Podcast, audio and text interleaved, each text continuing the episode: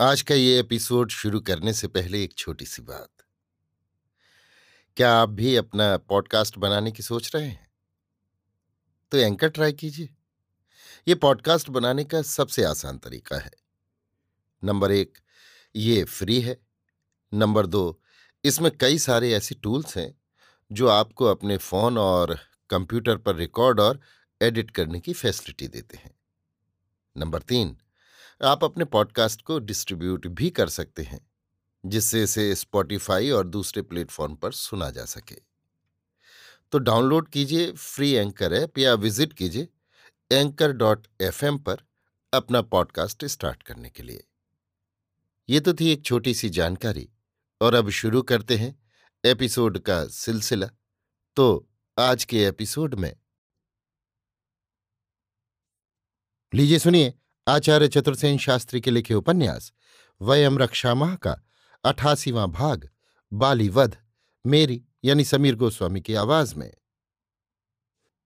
सुग्रीव ने कहा, आप जैसा सर्वगुण संपन्न मित्र पाकर अब मेरे लिए कुछ भी अलभ नहीं रहा। आपके प्रताप से मैं पूजनीय हो गया। दुरात्मा बाली ने मेरी पत्नी को छीन मुझे राज्य से निकाल दिया है और वो सदैव मेरे वध के उपाय करता रहता है। हनुमान सहित ये चार वानर ही मेरी सेवा में हैं। ये बाली मेरा काल है, उसका अंत होने पर मेरा दुख दूर होगा। राम ने कहा, मित्र, तेरे इस भात्र विग्रह का कारण क्या है? क्या बाली तेरा सगा ज्येष्ठ भ्राता है? नहीं, उसका पिता इंद्र है। माता उसे गोद में लेकर पिता की सेवा में आई थी। किंतु ज्येष्ठ तो है ही। इसी से पिता की मृत्यु होने पर मंत्रियों ने उसी को अभिषिक्त कर दिया था। तथा वानर राज्य की श्रेष्ठ सुंदरी तारा भी उसे दे दी गई। राज्य और मणि का आनंद वो भोगने लगा और मैं द्वेष रहित अनुज की भांति उसकी सेवा करने लगा। ये उचित ही था। फिर एक बार उसका पुराना वैरी मायावी दैत्य कहीं से आकर वानर राज्य में उत्पात करने लगा। तिस पर बाली मुझे संग ले उससे युद्ध करने निकला, परंतु वो दैत्य विकट वन में छिपकर युद्ध करता रहा, जिससे बाली मुझसे बिछुड़ गया। मैं एक वर्ष तक वन में बाली को खोजता रहा। फिर मैं निराश हो तथा ये समझकर कि बाली को मायावी ने मार डाला है, राजधानी में लौट आया। स्वाभाविक ही था। तब मंत्रियों ने मेरा राज्य अभिषेक कर दिया, क्योंकि राज्य बिना राजा के नहीं रह सकता था। यथार्थ है। तब तारा भी अपने पुत्र अंगद को लेकर मेरी सेवा में आ गई। मैंने उसे अपनी महिषी स्वीकार कर लिया और अंगद को, जो बाली का पुत्र था, अपना ही पुत्र मान लिया। ऐसा भी होता है। परंतु कुछ काल बाद बाली अकस्मात राज्यसभा में आ उपस्थित हुआ और मुझे सिंहासन पर आसीन देख दुर्वचन कहने लगा। मैंने उसे प्रसन्नतापूर्वक छत्र ग्रहण करने की प्रार्थना की, तथा सत्य बात भी कह दी, पर बाली का क्रोध शांत नहीं हुआ। उसने छत्र ग्रहण कर एक वस्त्र मुझे दे राज्य से निकाल दिया और तारा को भी मुझसे छीन लिया। निरूपाय में यहाँ असहाय विपन्न रहता हूँ। किंतु बाली का पराक्रम शौर्य कैसा है? वो बड़ा बली है। सूर्योदय से पूर्व ही उठकर समुद्र तट तक जाता है। बड़े बड़े शिलाखंभों को भुजाओं में उठा लेता है। उसने अनेक दैत्य दानवों और राक्षसों का दलन किया है। उसका बल अपरिसीम है। केवल मतंग ऋषि की आनमान यहाँ नहीं आता है। इसी से मैंने यहाँ आकर शरण ली है। तो मित्र, तू निश्चिंत रह। मैं बाली वध कर तेरी राह का कंटक दूर करूँगा। किंतु मित्र, आप मेरी बात को अपना तिरस्कार न समझे। मैं बाली के बल को जानता हूँ, किंतु आपकी सामर्थ्य से अज्ञात हूँ। राम ने हंसकर कहा तो मित्र, तू मेरी परीक्षा ले। मित्र, ये सम्मुख सात ताड़ एक ही वृत्त में है। बाली इन सातों को एक साथ ही हिला सकता है, बाण से एक एक को बींध सकता है। क्या आप भी बाण से इनमें से किसी एक को फाड़ सकते हैं? राम ने होठों को दांतों में दबाकर धनुष पर बाण संधान किया और एक ही बाण से सातों ताड़ों को बींध दिया। राम का ये हस्त लाघा और चमत्कार देख सुग्रीव हर्ष से उल्लसित होकर बोला, हे मित्र, आप तो एक ही बाण से वज्रपाणी देवराट का भी वध कर सकते हैं। अब मैं निर्भय हुआ। मैंने जान लिया कि आप मेरे शत्रु का वध कर मुझ अकिंचन को निष्कंटक करेंगे। राम ने सुग्रीव को गले लगाकर कहा, मित्र, चिंता न करो। चलो, अब किशकिंधा चले। विलंब की क्या आवश्यकता है? किशकिंधा पहुँच सुग्रीव ने बाली को मल्ल युद्ध के लिए ललकारा। सुग्रीव की ललकार सुन बाली अखाड़े में आ उपस्थित हुआ। दोनों का मल्ल युद्ध राम लक्ष्मण छिपकर देखने लगे। देखते ही देखते बाली ने सुग्रीव को पीट पीट कर भगा दिया और स्वयं हंसता हुआ राजधानी में लौट गया। युद्ध में पिटकर सुग्रीव ने खींच कर राम को उलाहना दिया। आपने मुझे व्यर्थ ही पिटवाया और देखते रहे, इससे क्या लाभ हुआ? राम ने कहा, एक भूल हो गई थी मित्र, तेरा कोई चिन्ह न था। तुम दोनों एक जैसे ही थे। कल तू पुष्पमाला पहनकर युद्ध कर।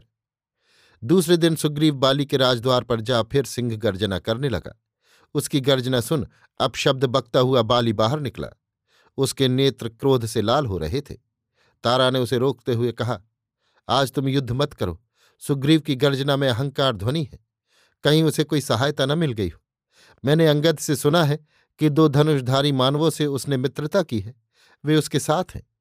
परंतु बाली ने कहा, क्या मैं शत्रु की गर्जना सुनकर घर में बैठा रह सकता हूँ? और आज तो मैं उसे मार ही डालूँगा। मैंने तो कल अनुकंपा से ही उसके प्राण छोड़ दिए थे। थोड़ी ही देर में मल्ल युद्ध छिड़ गया। सुग्रीव भी आज प्राणपण से जुट गया। जब दोनों वीर परस्पर गुथे थे, तभी राम ने एक अग्निबाण तान कर छोड़ा, जो बाली के कंठ देश को फोड़ता हुआ उसकी उरो गुहा में धस गया। बाली तर्षण मुख से खून फेंकता हुआ पृथ्वी पर गिरकर छटपटाने लगा। ये देख बहुत से वानर मंत्री और अन्य पुरुष भी वहाँ जुट गए। राम लक्ष्मण उसके निकट जा पहुँचे। राम का परिचय बाली को सुग्रीव ने दिया। राम के बाण ही से उसका पराभव हुआ है, ये भी कहा। सुनकर दुखी बाली ने कहा, हे धनुषधारी, तूने दूसरे से युद्ध करते हुए मुझको छिप कर मारा है। तू पराक्रमी और चरित्रवान नहीं है, विश्वासघाती है। तू तृण से ढके हुए कुएँ के समान है। मैं तो कभी तेरे राज्य में गया नहीं, कभी तेरा कुछ अनिष्ट किया नहीं। तेरा रूप वेश मुनिजन जैसा है। धज क्षत्रियोचित है। परंतु तुझे धर्म का ज्ञान नहीं है। मुझ निरपराधी की हत्या करके तू अब कैसे सभ्य समाज में मुँह दिखाएगा? अरे महात्मा दशरथ का प्रताप मैंने अपने पिता देवराट इंद्र से सुना है। उन महात्मा दशरथ के तेरे जैसा विश्वासघाती पुत्र उत्पन्न हुआ? अरे तूने सुग्रीव के हित के लिए मेरा वध किया। तू यदि अपना अभिप्राय मुझसे कहता तो मैं तेरी अभिलाषा तुरंत पूरी करता। बाली के ये वचन सुन राम ने कहा, अरे बाली तुझे धर्म अर्थ का यथार्थ ज्ञान नहीं है। जान रख कि इस पृथ्वी पर इक्ष्वाकुवंशियों का अबाध शासन है। तूने अपने विनीत छोटे भाई के प्रति अन्याय आचरण किया। इसी से मैंने तुझे दंड दिया। तेरे जैसे अपराधी का वध छिपकर करने में दोष नहीं। हम आर्यजन ओट में होकर ही पशुओं का आखेट करते हैं। तू निर्बुद्धि भी पशु ही है। इसी समय अज्ञत का हाथ थामे तारा आकर विलाप करती हुई धड़ाम से बाली के ऊपर गिर पड़ी और बोली हे वीर, उठो। भूमि पर क्यों पड़े हो? अपने अनुकूल पर्यंक पर शयन करो।